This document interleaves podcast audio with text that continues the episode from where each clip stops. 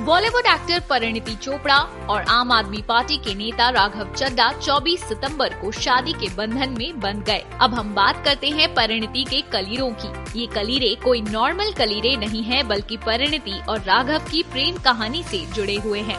इन कलीरों को मृणालिनी चंद्रा ने डिज़ाइन किया है। इन कलीरों को ध्यान से देखने से दिखाई देगा, कपल के नाम का पहला अक्षर, एक ओंकार का प्रतीक। एक कॉफ़ी मग एक लंदन बस एक टेलीफोन बूथ कलीरों में म्यूजिकल ऑर्नामेंट्स भी शामिल थे, जैसे पियानो कीज ट्रेबल क्लिफ और विंटेज ग्रामोफोन